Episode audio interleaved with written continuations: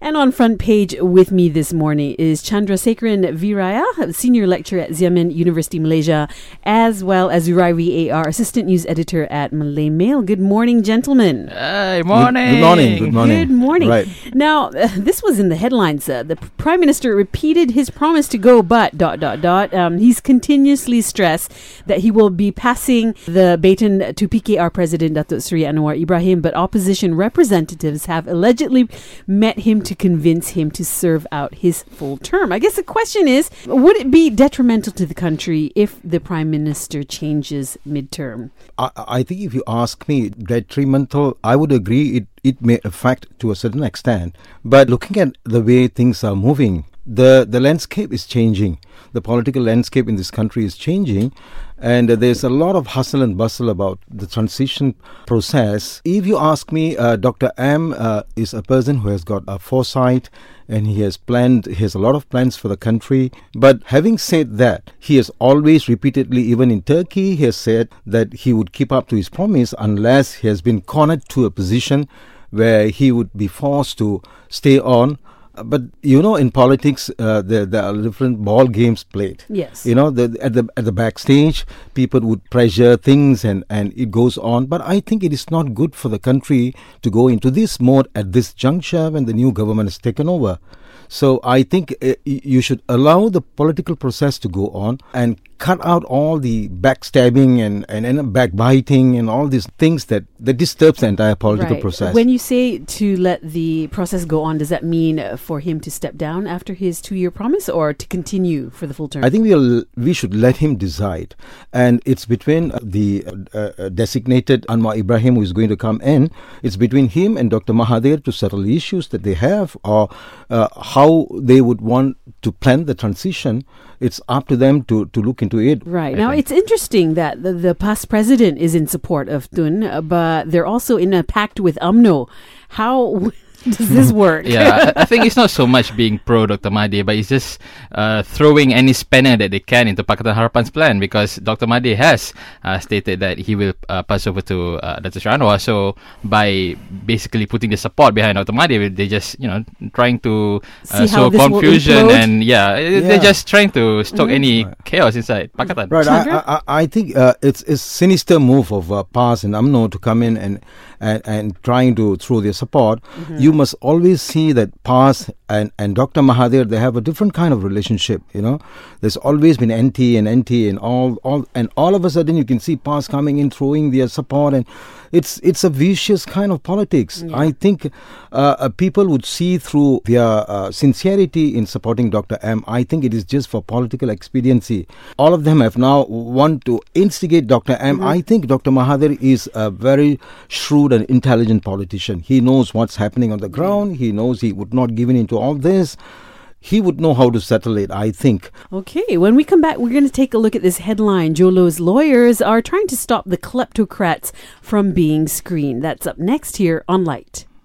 And on front page with me this morning, Zurairi AR from Malay Mail and Chandrasekaran Viraya, senior lecturer at Xiamen University, Malaysia. The Hollywood Reporter has reported that lawyers working on behalf of fugitive financier, I love that title, Jho Low, has claimed by the Department of Justice to be one of the central figures behind the 1MDB conspiracy and now a fugitive wanted by US, Malaysian, and Singaporean authorities have sent letters to a number of distributors and platforms carrying the movie The Kleptocrats asking for the film to be removed from their catalogs. I'm just wondering, can these lawyers actually stop this movie from being screened? Zurairi? Well, this is not the first time, isn't it, for Jho Low to send a notice? I mean, he did it before with uh, Billion Dollar Whale, the book, trying to get it removed from bookstores. But well, look how well that turned out. I mean, it became bestseller because of that. So yeah, I don't think this would work. And it, it, it, you call it the Streisand effect, where the more you try to uh, climb on something, the more popular you would get. Because people who- previously didn't even know about documentary, about this documentary, for example, myself, now you've heard Yeah, about it, and now you're, you're you're curious about it, and you will- you will look with it. So I think no wrong move. Uh, your thoughts, I, Chandra? I, I, would agree. It's a wrong move. I think it, it's not going to shake the entire thing. Mm-hmm. They have already tried with Billion Dollar Whale book and, and it didn't work. You know, even now, the entire footage, video clips, and everything is out there. You know, people know about a lot of things. I- Mm-hmm. It's just to recap the whole thing. This documentary is there. now, could the screening affect the ongoing 1MDB trial? No, I, I I don't think so. I don't think so. It would affect because the lawyers are aware, the judges are aware, the whole entire hearing committee is aware, and and everything is there. And people, I I don't think to a small extent it may influence certain factual you know argumentations in in the court, but I think to a large extent people are already very very aware of this entire case. But to me, I think it would not, and I think Jho Low would not succeed. All right, your thoughts? No, I, I agree with Chandra. Uh, I think the producers themselves have said that uh, a lot of the material in the documentary are publicly available, so it's not it's Yeah. not much, not, not much, nothing new. I think the only way it could affect the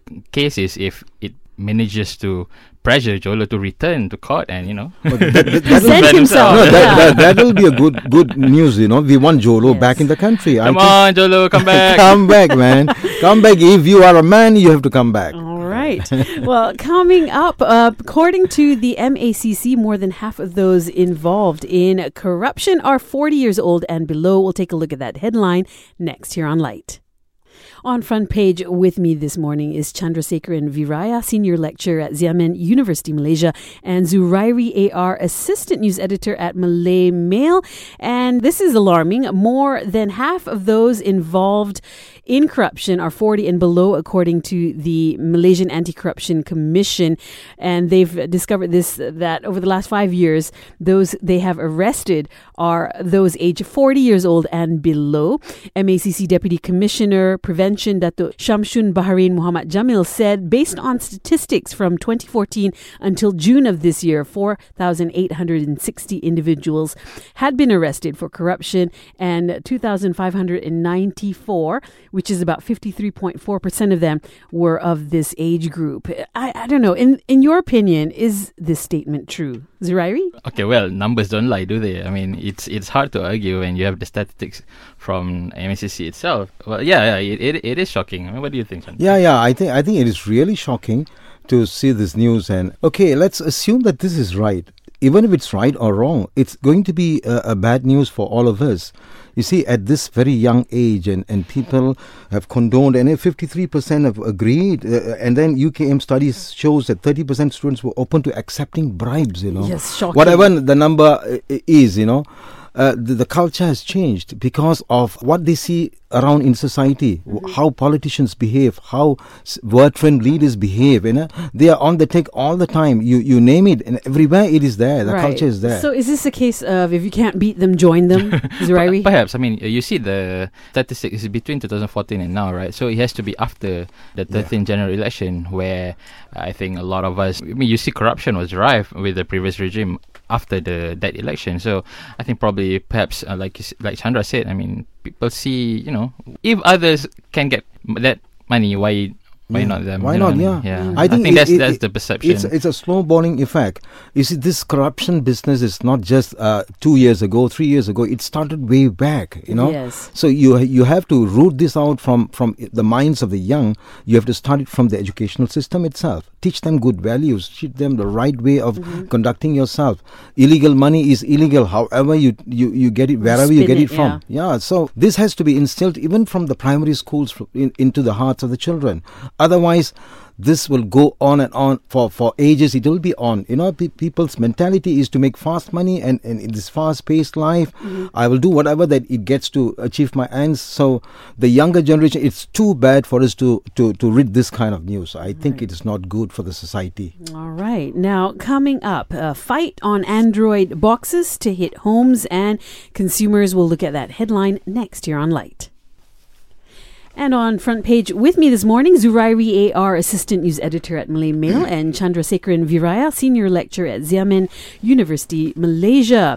Fight on Android boxes to hit homes. That was a headline um, in yesterday's news. Uh, homeowners must be held accountable for consuming pirated content, says National Film Development Corporation Malaysia chairman Dato Hans Isaac. He said, I'm putting a paper together to propose that the owner of the house is responsible for the use of illegal Android boxes. And it doesn't matter if the person is renting the house to another person who bought the device. He says the owner of the house will be responsible. And he said Finas was planning to set up a war room to tackle this digital piracy. How can we monitor? How do we monitor digital piracy? What can they actually do? Yeah, I mean, trying to monitor usage at home is I don't know. It's, it seems a bit unrealistic for me. I think for the uninitiated, basically these Android boxes are basically where you pay a subscription to a third party, basically a pirate who would siphon uh, the content from, for example, Astro and any other content provider, and basically providing you on, on, on your own box uh, for a nominal uh, monthly fee, and that, that that's how it works. But I think I'm curious what MCMC is doing as well because you are seeing these boxes being sold openly in Yes. shopping malls. It's Yeah, like- that's right. that's it's right. not exactly a secret. I mean, Yeah. everybody knows where they can get that one. I mean, Right. people are promoting it to their friends on social media. I mean, it's not it's not that hard. I think it's easier, perhaps more um, simpler to crack down, to clamp down on on these uh, sellers first before you go to the users. Yeah, I I, think. I, I think I would agree. You know, you have to have a major scale crackdown on, on these sellers. Otherwise, where do you think these people get the, the, the, the thing from? Yeah. Right, it's just sold openly, as you said. I agree, and and you, you cannot go and go after the homeowners and whatnot. The root of the cause is people are selling it. Of course, there's a demand, there's a supply. Right. So you go and crack down on the supply first, and then go after the people mm. who own it, or homeowners and whatnot, house owners or whatnot. So I think the root of the problem is do a major scale crackdown on those people who sell because they know there is profit there and, mm-hmm. and they keep on selling and you know as he said it's openly done. So I think but they say the Copyright Act and all that have to look in, looked into and I think that is a long process for you for us to wait. So meanwhile let's act fast. Okay, well, you said at the end of the day, it's demand, isn't it? So, will it be possible to completely eradicate digital piracy? Yeah, of course. When it when we talk about um, piracy, right, we have to look at why people pirate. I think there are a couple of reasons. Uh, one is availability. Some stuff are just not available legally. Uh, for example, Certain uh, programs Yeah, in this I mean, even let's say anime. I mean, more and more anime are coming into Netflix now. But uh, prior to this, you cannot even. It's even hard to get uh, legal anime streaming. Besides, uh, you know, for example, subscribing to Astro. There's one channel, Animax, I think. Now you get it on Netflix. I mean, uh, for example, there's a streaming app, but even in Malaysia, you cannot stream certain show because of copyright issues. So that's one thing. And then second one is censorship. Um, I think a lot of people are very dismayed by the level of censorship that we put on ourselves. I think just yesterday uh, there, there was a story by Thomson Reuters uh, slamming uh, Malaysia for its censorship of the Rocketman movie, and I think people just want that choice where you you choose for yourself, not not having a nanny state decide what to censor and what not. And I think the third problem is perhaps I don't know, perhaps monopoly uh, on certain content, uh, which inevitably drive prices up. Well, coming up, Perak MB wrong. Orang Asli can rightfully claim ancestral land. This is what the Malaysian Bar president has explained just yesterday, and we'll take a look at that headline next here on Light. And on front page with me this morning, Chandrasekharan Viraya from Xiamen University, Malaysia, and Zurairi AR from the Malay Mail. The Malaysian Bar President Abdul Fareed Abdul Gafoor explained that the Orang Asli has the right to claim their ancestral land based on the precedent court judgments, despite a contradictory remark by the Perak Menteri Besar. Abdul Farid said the Malaysian Federal Court and Court of Appeal have repeatedly recognized the continuity of the peninsular Malaysia Orang Asli's right to land and recourses for more than 20 years. What are your thoughts? Uh, why, why did uh, the Perak Menteri Besar come up with that But you know, I- comment? I think the issue was going out of hand, and he was uh, uh, cornered to, to say a few things about this Orang Asli issue. But I think he should be very, very careful in saying what he has to say. He may have his own opinions on the on the matter, but when you talk about uh, this legal issue of Orang Asli, our our settlers there, they have every right to claim their customary land. That's what law says, and and the bar president, Malaysian bar president, also uh, stressed that. I think even people from the same uh, Pakatan Harapan people, they have also stressed the legal aspects of it, the entire issue. I think Orang Asli issue is a very sensitive issue. I, I think due diligence has to be has to be exercised when you say something because there are people who have the statutory rights and, and it's fiduciary, it's obligatory for the state governments to actually think about protecting their rights and giving them what they what they deserve. I think the Perak Menteri Besar should be more careful next time when he deals with Orang Asli issue. I think. Zurairi. Yeah, this is not unique to the Menteri Besar. He has in the past made several statements against the environment and pro-profit. He is pretty much on brand. Uh, so we have to remember here the issue here. Why why why did all this started? Is because uh, the Orang Asli set up a blockade uh, to stop people from logging uh, India in, in, in, in the Yeah. protected forest. So Right. so we see here there's a conflict of making profit for the state and protecting what is basically uh, the indigenous and indigenous people of our land. Yeah. And we we, we, have, we have to stop making them second class citizens Yeah, because that's true. yeah, I mean they, they- Very true, man. Does this apply to all states? I I, I the, think the, the act itself is just for um, West Peninsula. Malaysia. West Malaysia. But Peninsula I'm, I'm but I'm sure there are uh, relevant yeah. uh, laws in East Malaysia. East well. Malaysia. But I think, yeah, according to this act, Aborigines Peoples Act 1954, it says it's protected by the federal constitution. These people are protected by the federal constitution. I do not know about Sabah and Sarawak, but in Peninsula we have this provision. So I think we cannot simply say they are Aborigines and they are Orang Asli people, and let's not you know brush them aside. So let's let's view this very seriously and give them their rightful treatment. You know when you deal with any issues dealing with them, because they are people who are peace-loving people. I think Yes. generally, right? That's my take on the Here's issue. a, here's a trivia. Uh, under the formal definition of Bumiputera Orang Asli is not is not included. So I think we need to yeah. Change that. amend our Change- constitution to All right. clear that. Well, gentlemen, thank you so much for joining me this morning to look at the headlines on front page. Thank you, Yeah, thank you very pleasure, much. no Thank you. problem. Of course, uh, that was Ravi AR, Assistant News Editor, Malay Mail, and Chandra Sekharan Viraya, Senior Lecturer at Xiamen University, Malaysia.